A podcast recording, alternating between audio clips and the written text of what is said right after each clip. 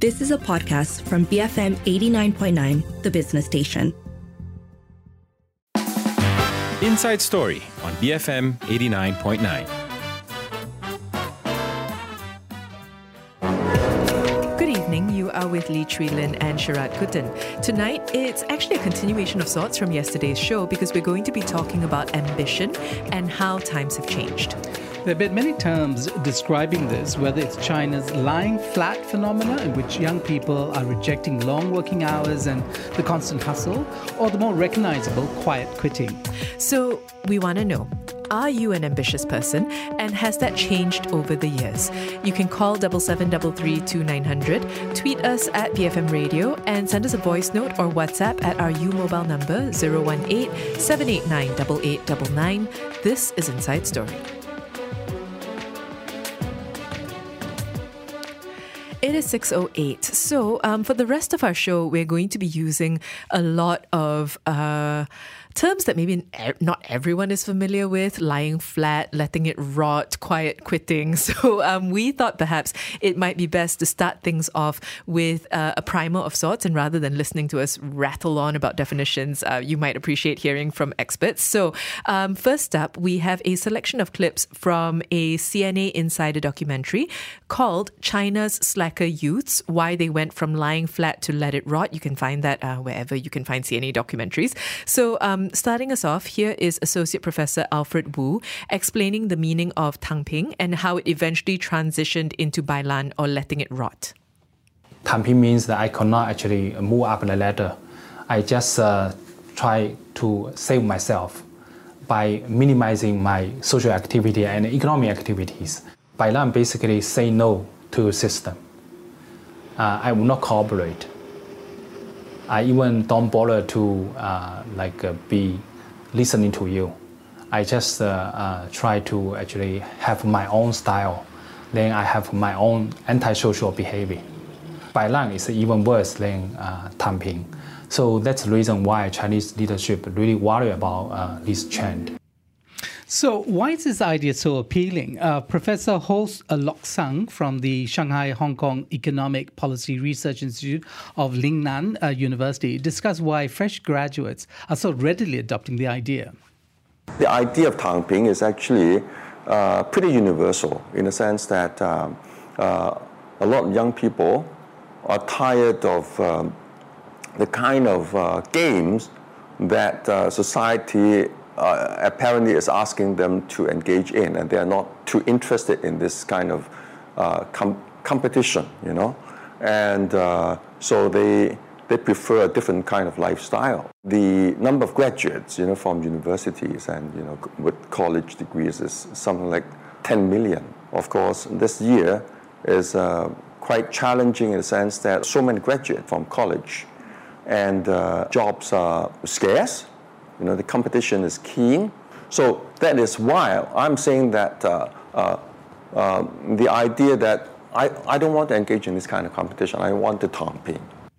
Meanwhile, Associate Professor Wu also discussed how the phenomena originates actually far earlier than social media and really comes from a lack of prioritization of social welfare policies under Deng Xiaoping's leadership.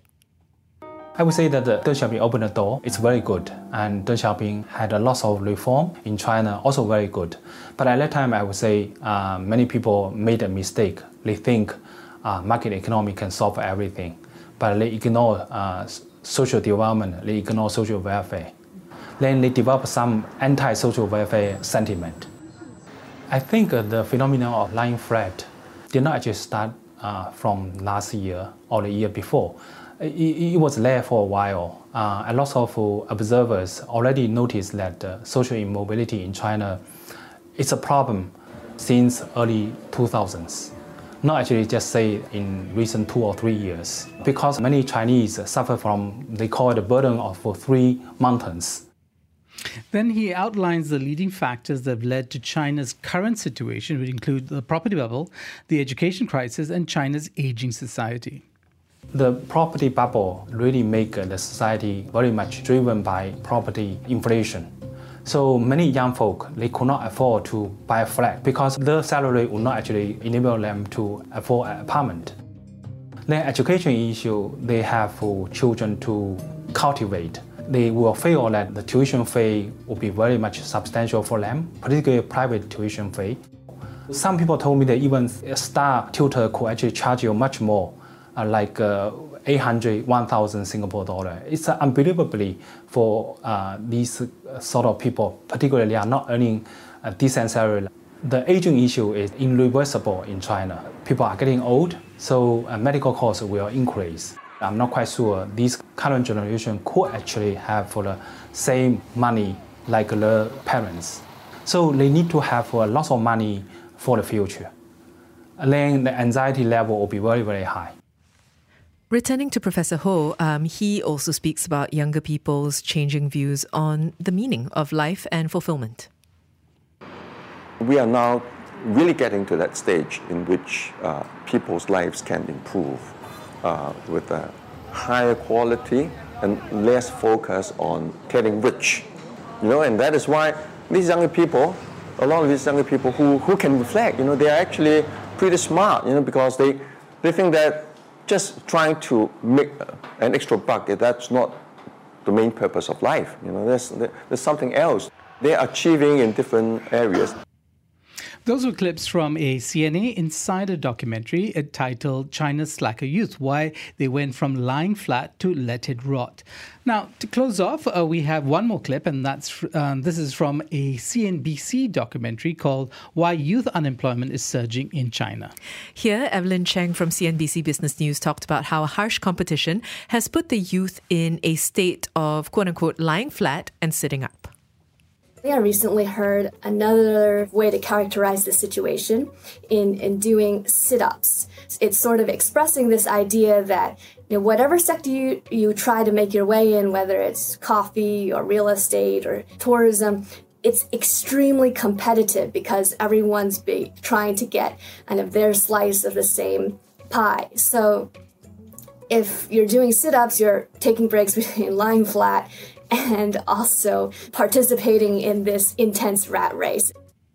That was from a documentary by CNBC called Why Youth Unemployment is Surging in China. Now, to make it clear, um, we're not really talking about China because that is a structural, policy driven issue that would require, you know, just so much more knowledge than we have. Um, but instead, what we're trying to get at is this idea of how different generations think about working, how different generations think about ambition, and how much of that is driven by uh, what's happening around them. Because even if we look at Malaysia, right, we might not be talking about the exact same types of pressures, but we're certainly talking about things like underemployment and how, in some ways, uh, our issues with underemployment could potentially be a result. I'm not saying they are, but they could potentially be a result of um, lying flat. They could be a result of quiet quitting, of people deciding, actually, I don't want to do the, I don't want to do nine to nine to nine, six days a week. That's the nine nine six work culture. I, I might not want to do that anymore.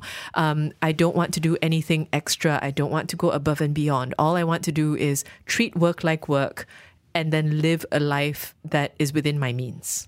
You know what's fascinating? If you look live long enough, you see actually these changes, and some of it might even be kind of in between generations. A certain generation might also themselves start off in a particular way and then hit a wall and get disillusioned because mm.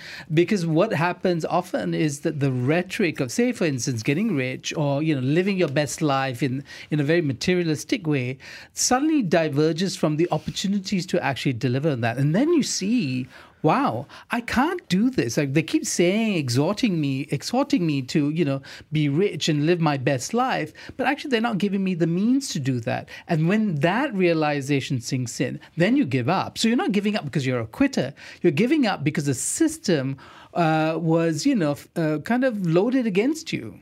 There's also something to be said about how people view um, people who choose to live like this or people who make these choices about their careers. Because I, I think that um, especially in a culture which still prioritizes achievement, whether it's financial achievement or at least, you know, moving up in your company, at least having a job, you know, doing, you still prioritize that. That's still seen as a point of pride.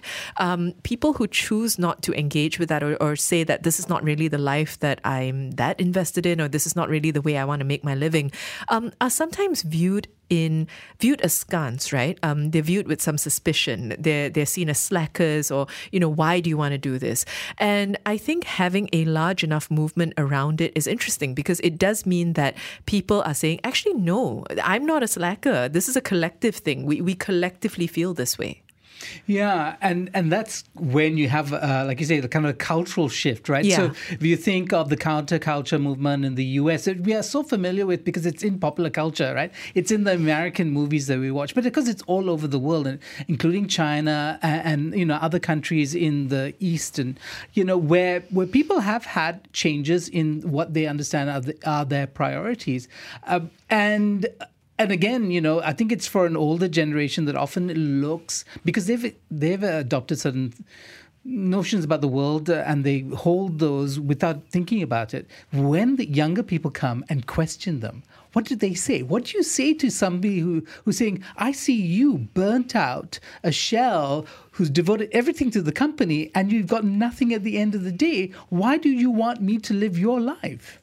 I don't know if there's a proper answer to that. So we are asking you for your thoughts, uh, whether it's about the uh, the lying flat or letting it rot phenomenon. In other words, this idea of pushing back against long working hours, of um, in some ways ambition, and saying, "I don't want that. I don't want that in my work life." Um, how do you feel about this? Uh, but on, on a more personal level, are you an ambitious person? Do you find that that has changed over the years? You can call double seven double three two nine hundred. Send us a voice note or WhatsApp 018 789 8899 and tweet us at BFM Radio. Be firmly motivated. BFM 89.9. It is 6:20 and you're listening to Inside Story with Lynn and Sharaad. We're talking today about ambition and uh, changing ideas around it because of China's uh, well-documented lying flat phenomenon among its younger generation. People, uh, younger folks who have decided, I'm not into the idea of constant hustle. I'm just not going to work that hard. So let us know um, what do you think of this, and also are you an ambitious person? Do you find that that's changed over the years? You can call us double seven double three two nine hundred. Send us a voice note or WhatsApp 018 789 8899 and tweet us at BFM Radio. On the line with us, we've got Roberto. Roberto, good evening. What are your thoughts? Good evening, guys. Uh, Sharaad Lin. Well, essentially, yes, I am an ambitious person but in the sense of uh, doing the right thing, trying to be there, uh, trying to make a mark, uh, leave a mark in uh, whatever I do. And yes, it also has changed over time. I remember when I just uh, was a fresh graduate, I was kind of okay, I've done it. Uh, this is what is life all about. And so I'm to live my life like that but suddenly I started realizing that uh, it was not enough. And it was something inside me that kept pushing me to try to find uh, greener pastures. and here I am. I mean, I, I, I flew half, half of the world to try to find something to do better. To uh, and then it's the same feeling. But I, I uh, I try to not to think ambitious in terms of practical issues, you know, because ultimately ambition develops also resilience. The the will to try to do something is not just ambitious in, in work life, you know. I try to experience ambition in many fields, try to do better at uh, at exercising, try to do better at teaching, try to do better at reporting. You know, that for me is the meaning of ambition. Try to be better at what you do, whatever you want to do. I understand the the sense, but, but of course, I'm also from a different generation. I'm a Gen X totally. So I also sense with my daughter kind of that uh, feeling. The new generations are like, oh, I will do the bare minimum just to have some uh, life work balance, sort of. But yeah, I, I I am an ambitious person. Roberto, I, I, wanted to pick up on that last point because um, you know you reference your daughter. You also work in um, an educational setting, so you deal with young people, and I, am curious whether Sharaad earlier said, you know, what do you say to somebody who says, you know what, I just want to do the bare minimum because I want a better work-life balance than what you had. I want different things than what you had. Um, how are you engaging with this idea of of lying flat, so to speak, or quiet quitting? I always try to show examples of people who have done a little bit more than the bare minimum. Uh, not just people, countries, uh, projects that have done a little bit more than the bare minimum. And I think I got my students and my own daughter excited about, okay, I will try to do something more.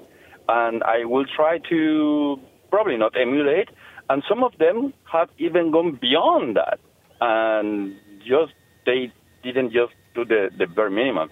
They even do way more beyond the bare minimum and and excelling in their professions now. I, I think that examples abound uh, around us nowadays of uh, success stories about okay, it's good to be ambitious. It's good to be uh, trying to do more, trying to get better. Simply.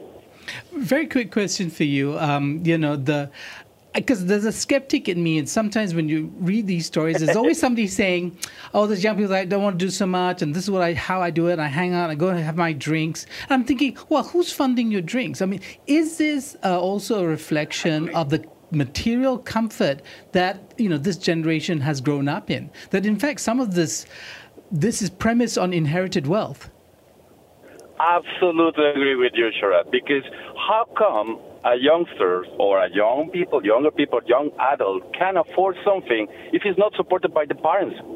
Our own generation X or baby boomers who are sponsoring all these benefits that they are enjoying right now when they have not uh, struggled to find their mean the means to live by themselves. You know what I mean? Uh, if if none of these uh, youngsters or new generations haven't struggled to, to pay for rent, to pay for, for their own living, you cannot expect them to really understand the need to be ambitious and get more to be able to cover their basic needs. And once that you are covering your basic needs, okay, what are you going to do? Because basic needs can be farming, and it's okay, perfect, no problem. But if you feel okay with that, then that's it. That is what you are ambitioning to be. Roberto, thank you so much for calling and for sharing. Um, I believe that we also actually have uh, another another caller on the line with us. We've got uh, Sajid. Sajid, good evening. What are your thoughts? Hi, good evening. I think uh, the question was about do you spend long hours or do you or, or do you just seek work life balance, right? Um, so I think if you really enjoy what you do, I think the the question comes back to that, right? If you if you really enjoy what you do, you don't really feel like you're working uh, long hours, and then you don't realize that you you you're putting in that extra effort anymore. Uh, given the comfort the newer generation has, where they don't have to, like you just discussed, right? Don't have to struggle to meet the basic requirements. They have discomfort where they can spend time to find what they really enjoy right? So that that could actually fuel in uh, uh, that that energy to do more work, work long hours, and be ambitious. Sorry, quick question: Do you think, though, that young people's critique of the of the previous generation is correct? That there was an overemphasis on material wealth and working long hours to achieve it. I think, uh, see, times change, right? Uh, priorities change with times. Um, there was a generation which was uh, which which which which experienced war. Survival was important, so they they worked for survival, right? Then there was a generation which which worked to build a lifestyle, which was which was the uh, older generation. So every generation um, eh, does what they do for a reason, right? And and that's what the, social needs and demands uh, um, uh, are. Uh, sorry, the social needs demand. So I think. Critique might, uh, as when you're not in the situation, you, you it's very easy to criticize. Sajid, thank you so much for calling and for sharing your thoughts. Um, I I just wanted to say. Um, I'm not convinced by the generational argument. Can I just say that? I I, I appreciate what uh, both Roberto and Sajid, what you both had to say, because I agree broadly with this idea of ambition and working hard and wanting to work hard, partly for the sake of it, partly for the enjoyment of uh, what you've chosen to do. Sharaad, I want to take you up on this idea of uh, generational comfort because I I agree that if you're talking about a middle class or upper middle class setting, that that's absolutely true.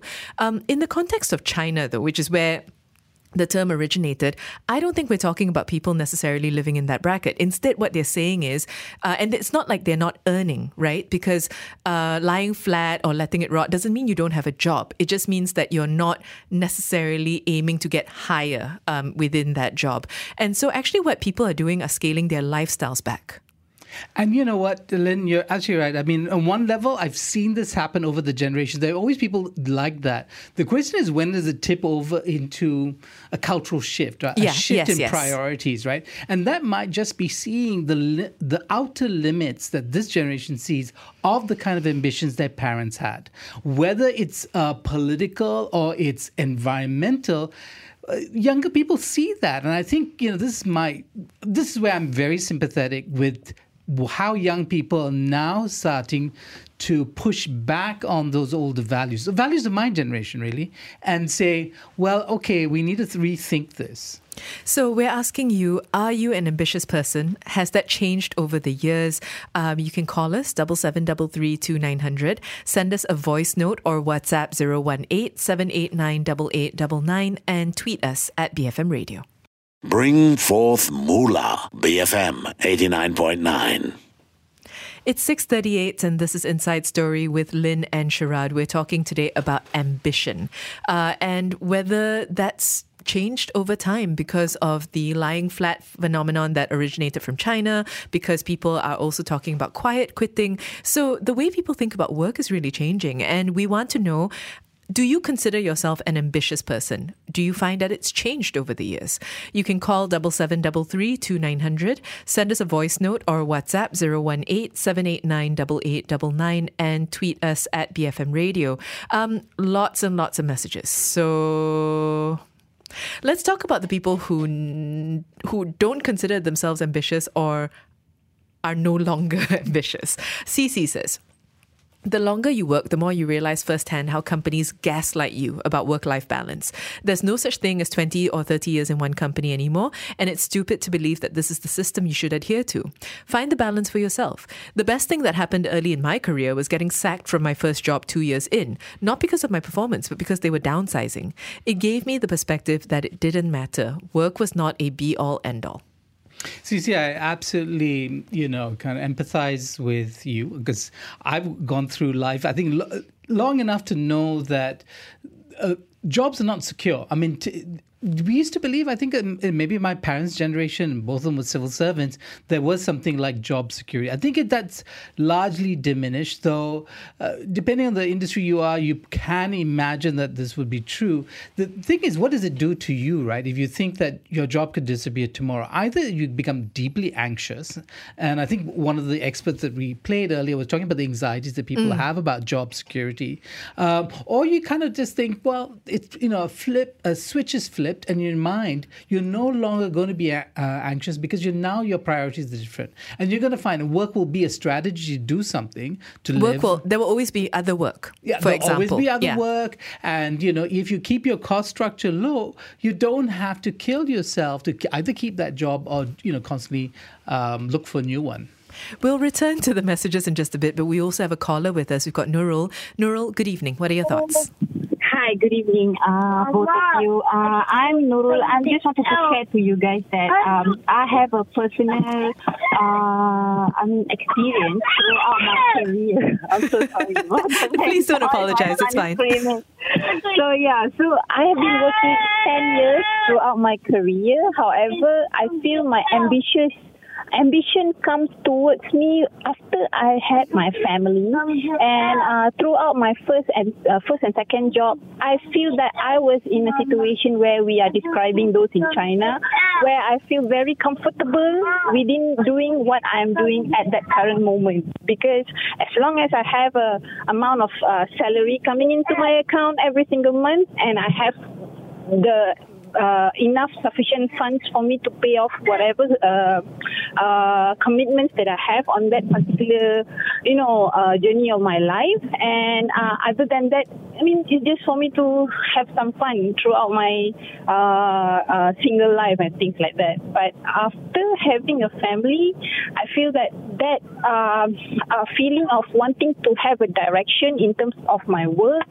and wanting to take extra tasks and wanting to climb the ladder so that I can be a uh, uh, I can be, uh, I mean, I can climb the ladder becoming a senior or uh, going upwards to a supervisor, things like that. Only comes after I, you know, after having a family, having to uh, uh, support my children and things like that. So uh, I really could uh, understand the situation uh, what the China, I mean, the, the situation in China is because I feel that those people are feeling very comfortable in the current position that they have.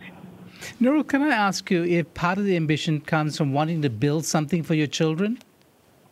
Uh, because I feel that uh, uh, I wanted to have, uh, in order for me to give the best for my family, I need to have more money. so in order for me to have more money is for me not to just jump around from one company to another, but instead I need to just focus in what I have in my current position and you know the things that I have not done before where I try to really understand and you know in and out of the task taking to have uh, I mean taking some time to understand uh, the the actual uh, reason why I'm doing the things that I'm doing at, the, at that moment, and indirectly that makes me want to uh, indirectly broaden my knowledge for that uh, uh, scope of work that I'm doing. And I feel that people are getting, uh, I mean, people are, my managers, my superiors, are, you know, get trying to, I mean, get, uh, they are starting to uh, appreciate what I do, and they also feeling feels that uh, they can rely on me on certain certain things. So that is how I feel that they can start giving me extra tasks, and uh, I get the confidence from them in order for me to move upwards. Nurul, thank you so much for calling and for sharing. I think that that actually paints a very real life uh, picture of why, uh, well, I, I think in some ways of how ambition fluctuates, but you I think Nurul have a point that is shared with Roberto, which is that ambition isn't just about your job. It isn't just about your job, but it's also uh, to the extent that it is about your job, it's about becoming so good at it, right? Yes, so you're yes. driven uh, not just to be okay, and I, I think Nurul suggests this that you know to be indispensable to your company because you have uh, the skills and you have a, a, sense of the work that is you know deeper and better than others, but also maybe the personal satisfaction. I think which is also what you know Roberta was kind of leaning on that uh, professionalism that comes from or is driven by ambition really is uh, satisfying personally. Uh, let's see. We also have Munif who says, I used to be ambitious. 2012, just graduated as an architect, raring to go. I wanted to litter the Malaysian urban landscape with signature designs of mine that would contribute to its sustainability, social growth, and cultural identity, or at least be part of a team that does precisely that. But years and years of instructions to degrade designs allocated for low income tenants, cutting corners, and various industrial malpractices withered my ambition a good amount. Not to mention the unfair pay, imbalanced lifestyle, exclusive glamour clubs monopolizing jobs, and hypocrisy from self appointed appointed industry leaders. I am and always will be passionate about the art of architecture and designing, but that's not the case for the industry I operate in. How can I be ambitious when I know I could never be the best I could possibly be in such a rigged and uncaring industry, in my humble personal opinion? Munif, uh, you know, I feel for you. In many ways, I, I, I don't know why, Munif, I was thinking of Orson Welles. I was thinking of Orson Welles as this amazing director, but who's a, up against the Hollywood system, and in how, in many ways, his genius, you know, beyond Citizen Kane, was always hemmed by, um, you know, all, all, the kind of limitations that Hollywood as a commercial entity was, and and that's what you are. I mean, you're an architect with with a love for you know the, the profession of architecture at its best, at its most aspirational, uh, hemmed in by the realities of a, of an industry that's driven uh, in many ways by profit and, and the bottom line. Yeah, so I think that actually what we're getting at is um, I don't mean to talk about the definition of ambition, um, but in some ways we are getting at that about what we mean when we say ambition. Because I think that um, for most of us, I want to say, especially those of us of a competitive mindset, the idea of ambition tends to come with the notion of best. I, I, at least I think so. That you kind of come up and you think that you're going to be a, the best, a star, the the the foremost, the whatever it might be, whatever adjective you want to put to that, and then um, either you come up against personal limitations where you realize, oh, I'm not the best, you know, that's fine. Um, or you start to realize, oh, I see, um, the industry that I want to be in, actually, I don't want to be the best in anymore because I think it's a terrible industry. Um, the company that I always dreamed of joining, it turns out, isn't the company that I want to be in. I, I think that the ways in which we think about ambition and how it gets knocked back and what it means to us, whether we define ourselves as ambitious people, it's interesting because Ideally, it would just be personally driven. If I were ambitious, I'm always going to be ambitious. But the truth of it is that um, we get edged off by reality, I think. Yeah, so the reality, I mean, this is how I've felt about journalism, you know, the last, you know, three decades, which is that, yes, it's the fourth estate, but it's also a commercial proposition. And so I think anybody who's passionate about journalism, about telling the truth or speaking truth to power, whatever it is, uh, you know, it's always going to be hemmed in by the realities of the industry, and especially in Malaysia where it's quite small and then also divided linguistically. So if you're an English language journalist, you have the options just shrink phenomenally, right? Uh, as opposed to a country where there's there are much more options. But even in those countries, in the you know the countries that had a vibrant press, you know suddenly you find that you know Rupert uh, uh, Rupert Murdoch has taken over everything. So you're actually only just working for one man, uh, and uh, and you might not want to do that that, right? So unless you find independent projects or you find another way of realizing your ambitions, then you get resigned to uh, a much more kind of constrained sense of what uh, you once believed. We haven't even started talking about money and how ambition might not relate to money in the end in any way or form. But messages are talking about that. We'll return to them. Let us know. Um, we're asking you are you an ambitious person? Do you consider yourself ambitious? Has that changed over the years and why? You can call double seven double three two nine hundred. Send us a voice note or WhatsApp 018 789 8899 and tweet us at BFM Radio. Building Fit Malaysians, BFM 89.9. BFM 89.9, it's 651, and that was St. Vincent with Actor Out of Work. You're listening to Inside Story with Lynn and Sharaad, and we're talking today about the notion of ambition and how it's changed over the years, how, in fact, maybe different generations view it differently. Um, this originated from the many think pieces and documentaries that have emerged about China's lying flat phenomenon, in which it's younger folk um, feeling the pressure of a um, feeling the pressure of an economy itself under pressure, um, of the job hunt being too much, of just all of it being a lot, um, have essentially decided that they don't want to live those lives. They don't want to hustle. They don't want to necessarily try more than they have to in the workplace. Instead, they're just existing, lying flat. So we're asking you do you consider yourself an ambitious person? Uh, and has that changed over the years? You can call double seven double three two nine hundred, send us a voice note or WhatsApp 018 789 8899 and tweet us at BFM Radio. All right, a couple of people talking about the generational thing.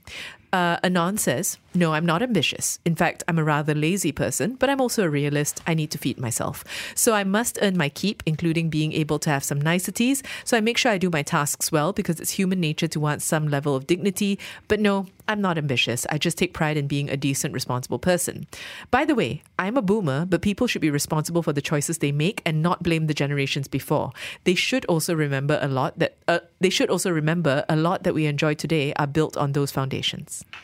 That's very interesting, Anon. Um, yeah, I think agree with your last point. Uh, we often don't recognize the foundations which uh, you know our own success or our own possibilities are essentially founded on. I mean you know i think of my own family and what my parents did. Solid people worked i don't know two employers in their entire lives and you know were responsible you know bought property and all those things which which actually come back to me right? I have the sense of security because of what my mother and my father did uh, as civil servants. And so uh, that's i think very important important to remember. But uh, but then, as you say, you know, you can't blame the previous generation. What you chart for yourself um, and even in my generation, people fell out and people chose not to play the game. So it's interesting because, Anon, I'm not sure whether you mean generations and in the way that Sharaad is talking about, where we talk about our parents um, versus generation in terms of the generation before you that made policies that now mean that certain things are out of um, financial touch for you. Because I think those things are different. Um, if you are talking about, because, because Anon says they're a boomer, which makes me wonder, because I I agree that on a very personal level, um, maybe always kind of looking back to your parents is, is not the path towards you achieving financial peace, if not financial freedom. Um, but what we're talking about now, in terms of the generational thing, is very often people saying, yeah, but generationally you all had it different and and therefore maybe not decisions but maybe putting the same expectations on people now um, is unfair. Actually, I was talking to my father about this because I am. Uh, we were a four-person household, so two two children, two parents, double income. And actually, if I compare my childhood to what I think I would be able to afford for any child of mine now, um, it's so wildly different. And I think I'm earning. I we've talked about. I've talked about this with my parents. I earn more than them, technically, uh, but the things that I would be able to afford for a child today, not the same. We went on holidays two or three times a year. We lived very comfortably. We ate out most weekends. There are just a lot of things that we did that looking back, I now recognize as luxuries. Um, but my father in this conversation also said, no, I don't think you would be able to afford it now. It's different. Um, the cost of living is just too high. And so I think when we talk about generation, it's not blame so much as it is maybe we cannot be expected to live up to the same expectations. I think that's more the tone of it. Yeah, there's also this, uh, I think, plain fact that especially for the generation coming out of independence, the opportunities were extraordinary. Yeah. And so if you were like the first lawyer, the first doctor, the first batch of whatever, you really did come to the top very quickly and you could monopolize it and you could make vast amounts of money. That generation's children could not see the same leap in circumstance that that generation uh, experienced, right? So my parents' generation was a huge leap from their previous, uh, from their parents.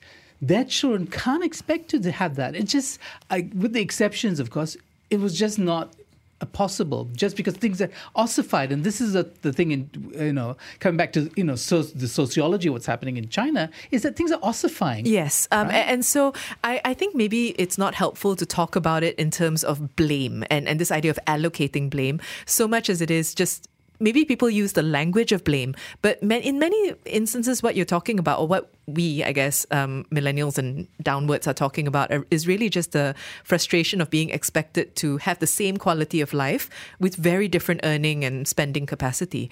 Uh, meanwhile, Liana says, I'm ambitious in the sense that I value salary and I want to work hard to move up the social ladder. Um, in other words, give my family better things than what my parents gave me. I feel grateful that I'm in a job that pays for my hustle. And as I get more senior, I'm around six years in, I get more control over work and life. Now, I'm 10 years in with the company, two kids, I feel like I'm so blessed with the balance I have. I always thought it's easy for me to feel grateful because I have a good job with good pay, boss team, all of my predecessors before me never left until they got headhunted. But then again, my analyst just resigned after two years for apparently no reason. They're just curious to explore other things. I've accepted the fact that I don't understand them. Lol. Um, also, she turned from a star analyst to quiet quitting overnight since she resigned. Is this normal and acceptable now? I still keep in touch with my ex boss from my previous firm 10 years ago. Do Gen Zs not care anymore about rapport? Yeah, Liana, I, I, I, don't understand it in you know in the specifics of what you're saying. Uh, meaning, I don't I don't always understand the choices people, young people make, but I, I kind of respect. I think I'm respectful generally that they see the world in different ways, and the possibilities that have been offered them are also different. I think actually it might be that people see the workplace and therefore the relationships they form in the workplace differently that this question of rapport and owing people reasons and things like that, um, increasingly, maybe people just don't feel that way anymore. Yeah, I think it, because they they no longer feel an, an emotional attachment. Mm. So the language we use about, you know, and we talked about this yesterday. You know, like the company is like a family, and and all all that just. It, you know, a lot of people just don't see that anymore. They don't believe it can be true because uh, push come to shove, you know, when profits are down and when things, the profit margins shrink, um, companies don't think twice about retrenching you. So where's the family? You don't retrench family, do you? But you will. You uh, retrench your worker. So tell us, uh, we're talking today about ambition and how that's changed. Um, and we want to know personally for you, do you consider yourself ambitious? And has it changed over the years? You can call, you can send us a voice note or WhatsApp, and tweet us at BFM Radio. Because freedom matters. BFM 89.9. It is 7.08 and this is Inside Story with Lynn and Sharaad. Uh, the origins of our story today come from a, at this point, not that new phenomenon from China. Uh, it's called lying flat or letting it rot. Um, two slightly different things, but the, the idea of lying flat is that you no longer try um, that you you get employed or whatever, but that you're not trying at your job. You're not going above and beyond. You're you're not trying to do things as quickly as possible. You're not trying to ascend. Uh, letting it rot is actually taking it a step further and just kind of, I think furthering the apathy that comes with um, lying flat. And so we were asking you essentially how you feel about this, but also whether you consider yourself an ambitious person, whether you find that that has shifted over the years, because I think it tends to for a lot of people. You can call double seven double three two nine hundred, send us a voice note or WhatsApp 018 789 8899, tweet us at BFM Radio. Let's start things off now with um, Michael, who says, I was was and still am very ambitious, but sometimes life just kicks you down. I have an incredible support system and safety net. Yet I feel the temptation and I understand why someone would lie flat or let it rot. I am from Gen Y. I led a very frugal lifestyle to afford to buy a house and I still needed some parental help. I can't imagine doing that if I was born 10 years later. I can see why some would rather do the minimum. They've no chance anyway. At least that's how that feels. Uh, CG, meanwhile, different generation saying, I'm 50 plus. The middle income trap makes me now feel like lying flat. I would rather spend more time with my young kids.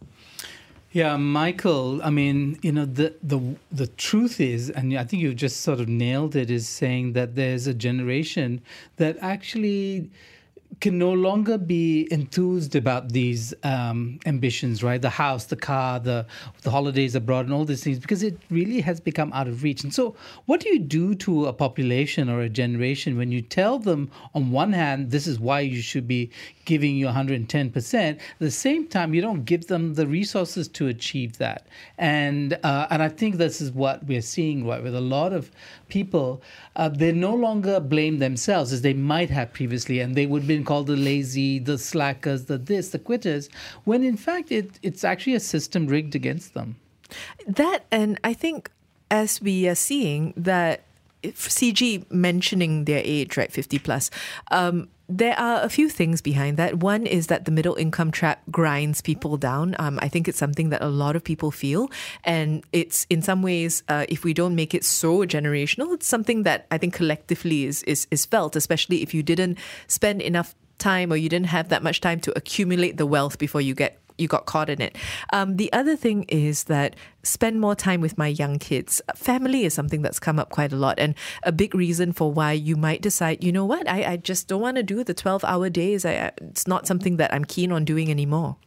Yeah, I, I, I, get that, you know, but the trap is also for a particular generation, uh, aging parents and young kids, young kids yeah. right? And so the aging parents, and this is uh, kind of the paradox of better healthcare and all that, is that people not, not only aging, but they're living so long and um, uh, how do I say this delicately? The the burden they place on that middle generation is huge, right? And so you're looking after your parents well beyond their earning capacity and perhaps their savings, and still have to look after your young family or children going to university and what's happened to uh, higher education, especially everything is so commercialized. And so, you know, previously you could actually get away with not paying very much for university. Now you pay huge amounts.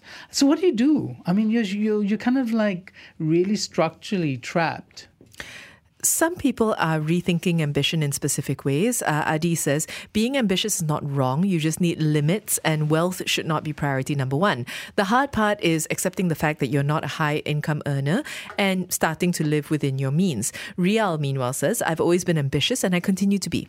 However, I've become less of a careerist. The main reason is because compared to before, our hard work is less compensated because of internal company and external market factors, coupled with slowing wage growth and accelerating inflation.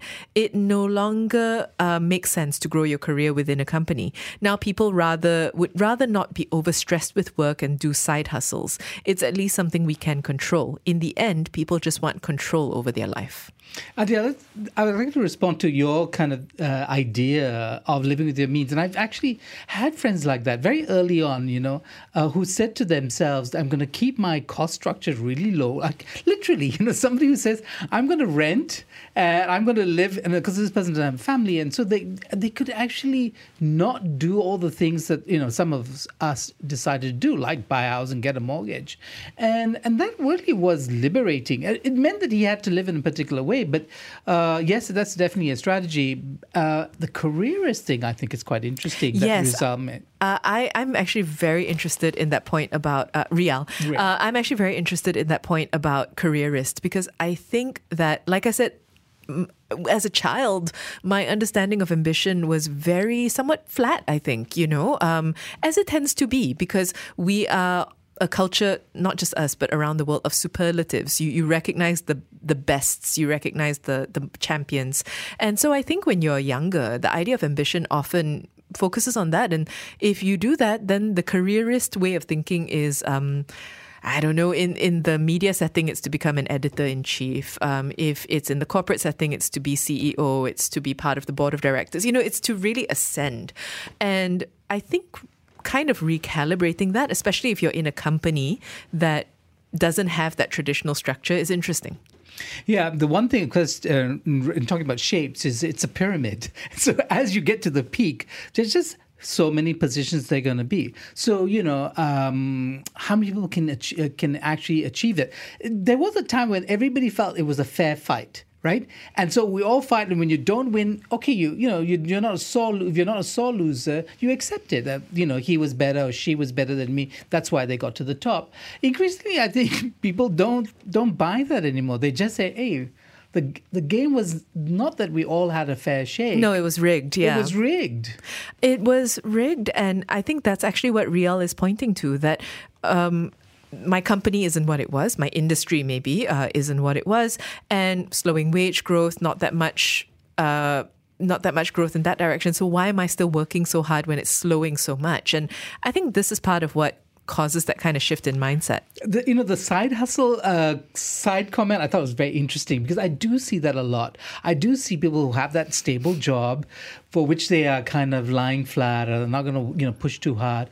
And then they find something of passion which is their side hustle. And that i think is an interesting development to the extent that you work in an industry that allows you that side hustle. Yeah um, I, I have thoughts about this but it's very much related to you know a certain degree of good fortune and also the fact that my central job is busy because i this this job that you and I do, um, you know, it, it is it is a busy job, and so I I personally would never monetize my passions, um, partly because I don't want to turn them into another source of pressure. Um, so in my hobbies, I I lie flat. I, I don't think I'm using that right, but I, I don't necessarily think about it in terms of money for yeah, that reason. And that's why I would never call your work in sewing uh, a side hustle because you, if you're not monetizing it. But Yeah. you know, uh, and it doesn't have the same kind of structure as somebody who wants to find uh, something that's, that's independent of a company, and that's Yes. often something personally directed, right? And so there th- you see some interesting developments, and there is a, a tipping point in which the side hustle becomes viable as the real thing. And then you just dump the whole job. I guess. Yes, I think that's the dream in many ways. Just quickly, I wanted to respond to Azami, who says being ambitious and striving for personal growth in given employment are two different things. Lying flat is another, and it's very negative. So I agree with you, Azami, about being ambitious and personal growth being different. Um, it can be easy to conflate the two. I think for some people they are the same, um, but they don't have to be. Lying flat being very negative, I think, is interesting because you and I, Sharaad, have been trying to talk about it in. Um, I think neutral terms, you know, pointing out that it comes from very specific things in the Chinese context, but that you can extend it worldwide. Do you actually think it's negative? Uh, no, I, I'm actually. I think it's a.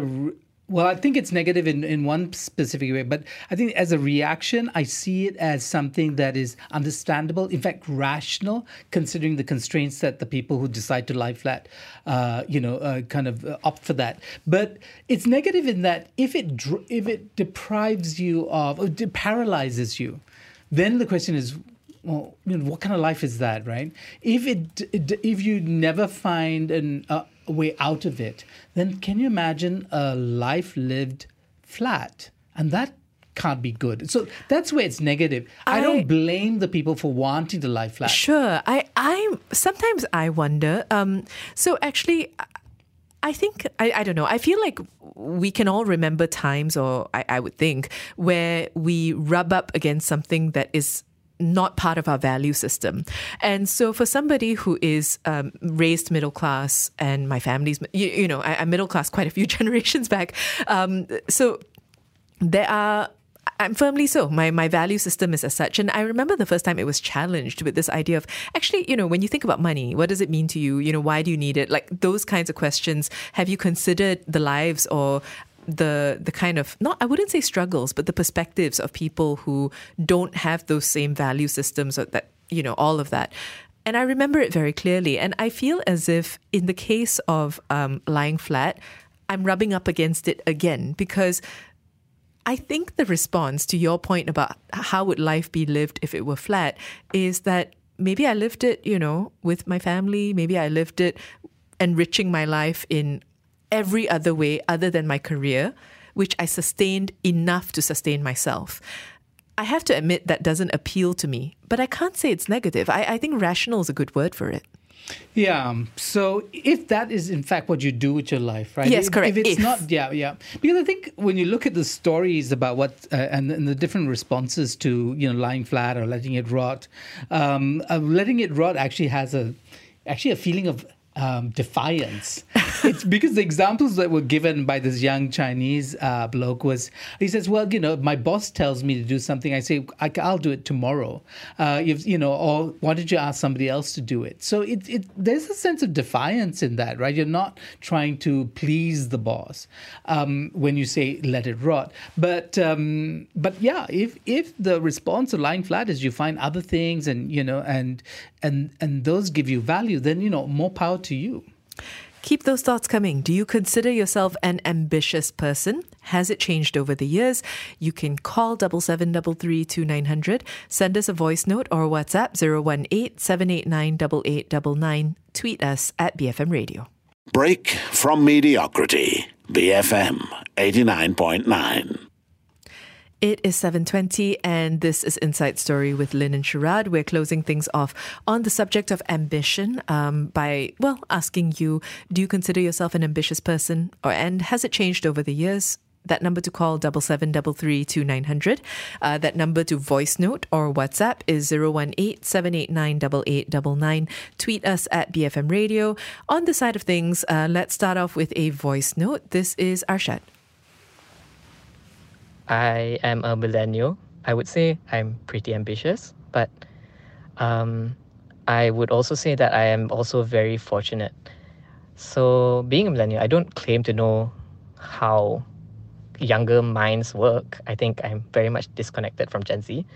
But I think if I look back at when I got my SPM cert and I was we were all sort of thinking about what we wanted to do for the rest of our lives at that impossibly young age. What was um, recommended was that um, we Google and we find out uh, top 10 most well paying jobs and then basically choose a degree working towards those jobs, um, which was like the least icky. So if you liked business, then maybe you'd go into a business degree and what have you. So um, thinking back on that, I think maybe you could find yourself as a younger person and in this very, very competitive society in a place where um, you are not happy with where you are once you've graduated and um, basically finding that you have basically dedicated your life towards the whims of the economy, um, so to speak. And so when you're in that position, then the job feels more like the reward for your suffering rather than the thing that you want to do, the thing that motivates you. And um, maybe there's also some disenfranchisement as well, where you feel like in like because uh, it's so competitive that you can't make any more meaningful change, and that all those all the problems that you would want to solve are just basically gate kept from you, gatekeeping in a way like from the skills that you have built, the degree that you took, the circles, social circles that you run in, and all those sorts of stuff. I don't know. Arshad, thank you for that. Um, I I think that's I think that's a really interesting perspective, and it's a good point about how actually this is something that I personally struggle with as a millennial. Also, um, I remember thinking that I didn't think that people before my generation could understand the array of jobs that were available to me. And I now find myself in a very similar position where I look at new courses, uh, new developments in higher education and think, wow, I, I can't imagine the array of jobs that are going to be available to the people in the generation after me, you know? And it's that, right? We are all shaped in some ways by the limitations of what we think we can do as a career. Um, and it's for a variety of reasons. Sometimes it's because the careers, in fact, were limited. Um, and sometimes it's because you just wanted to be practical and earn money, you know, and you might not have been dreaming that big sometimes. Yeah, Asha, by the way, I think you are extraordinarily articulate. I mean, you kind of like uh, put your finger on the on the pulse of so many of the kinds of uh, dilemmas that we have today, um, and the recognition. I think I think what's happened is that we all become super reflective about our lives. And something that, you know, I mean, Greek philosophers said, you know, uh, that we should do. We should be super articulate. But in, in, there were generations that just were kind of on automatic drive. I mean, we we just thought, okay, this was the template, this was the this is the track we're on, and now uh, because of the the multiple crises that we have, and like including COVID, right? COVID, I mean, just the whole world stopped for a while. Uh, that you get to reflect, and I think that reflection hasn't always produced happiness. Perhaps it's produced more clarity, but not necessarily happiness. Z, uh, ZY says, Long story alert, I was a media student and on many levels often considered a try hard, always trying to over deliver. I want to work hard to grow faster and more. But what awaits me in the job market as a visual editor, the work environment just didn't require me to work any harder or do anything more. Simply following the template was good enough for our local TV stations. YouTubers 10 years ago were coming up with better videos by amateurs. We in Malaysia need not do better. There's nothing new to learn. Eventually, I got burnt out and depressed for trying to do more in an environment that didn't meet me to. I ended up having some reclusive years, resenting myself for giving up, and I lost many friends in the process because I'm the slacker. Uh, in my period of managing the situation to rejoin society, I did the bare minimum at a new job in food manufacturing. I did not enjoy it at all. It was very, very boring. Now I'm on another line of work and I've gone back to being a tryhard. I still enjoy it. I lowered my expectations for others. I focused on what I can do, which worked well until recently. I've built systems and made improvements for the company, but I'm reaching my limits because any further improvements requires buy-in from my old-fashioned, to put it politely, colleagues. I may have to stop my efforts soon and go back to quiet quitting. The generational thought process gap is real, and systematically we do not want people to work more or better.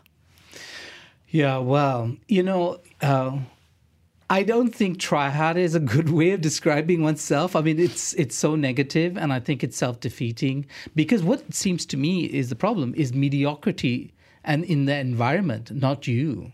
We've also got a voice note uh, from Dafim. Hey, Dafim here. So I think the definition of ambition or what ambition actually means and what do you need to sacrifice to be ambitious in a career has been redefined in many ways, right? Now, I'm from, I'm a millennial, right? Early 30s, you know, was pretty ambitious when I started my career. Um, but then, especially COVID, you know, during COVID, I came to realize what I was missing because during COVID, I had my first child. And the amount of time and the quality of time I could spend with my family raising this little baby was just something I had no clue that I was gonna miss out. So let's say if COVID did not happen, I was at work eight to ten hours a day and just come on weekends. That would have taken away the joy of raising a child as a father, right? And more and more when you say passion, it comes with a caveat that you do sacrifice on family life. Then to think of it, I, I guess starting from the millennial generation, are you willing to do that? Is that worth being passionate for? Uh, losing your family life? Because at the end of the day, what are you working for, right? Are you working just to climb the career ladder and that is it? What about having a family, going with your family, connecting to your family? And this could be parents as well, siblings as well overseas. So for me, hence, since COVID, the whole definition of you know being passionate about career has changed. I do I do minimum to survive? No, I still have the energy to you know give it above average to make sure that I do climb the career ladder. But then I have a limit now, a very a very strong uh, opinion that there is a limit that I'm not gonna cross if it comes to sacrificing time with my family, and if it means not climbing all the way to a head of department or C level, then be it. Opportunities are endless nowadays, especially uh, due to remote roles and you know whatever COVID did to all opportunities. There are many opportunities, which wasn't the case for let's say my parents' generation. My father worked in the same company in the Middle East for 25 years, right? And not that because he loved it, there was no other opportunity uh, that would allow him to easily move around. But in our case, it's very different. Hence, the definition of passionate needs to change as well. Dafim, thank you so much for uh, sharing in that voice note. We do still have so many other messages and voice notes that have come in, but unfortunately, we are out of time. We do have to head to the 7:30 news. Thank you everybody for getting in touch. This has been Inside Story, BFM 89.9. You have been listening to a podcast from BFM 89.9, the business station. For more stories of the same kind, download the BFM app.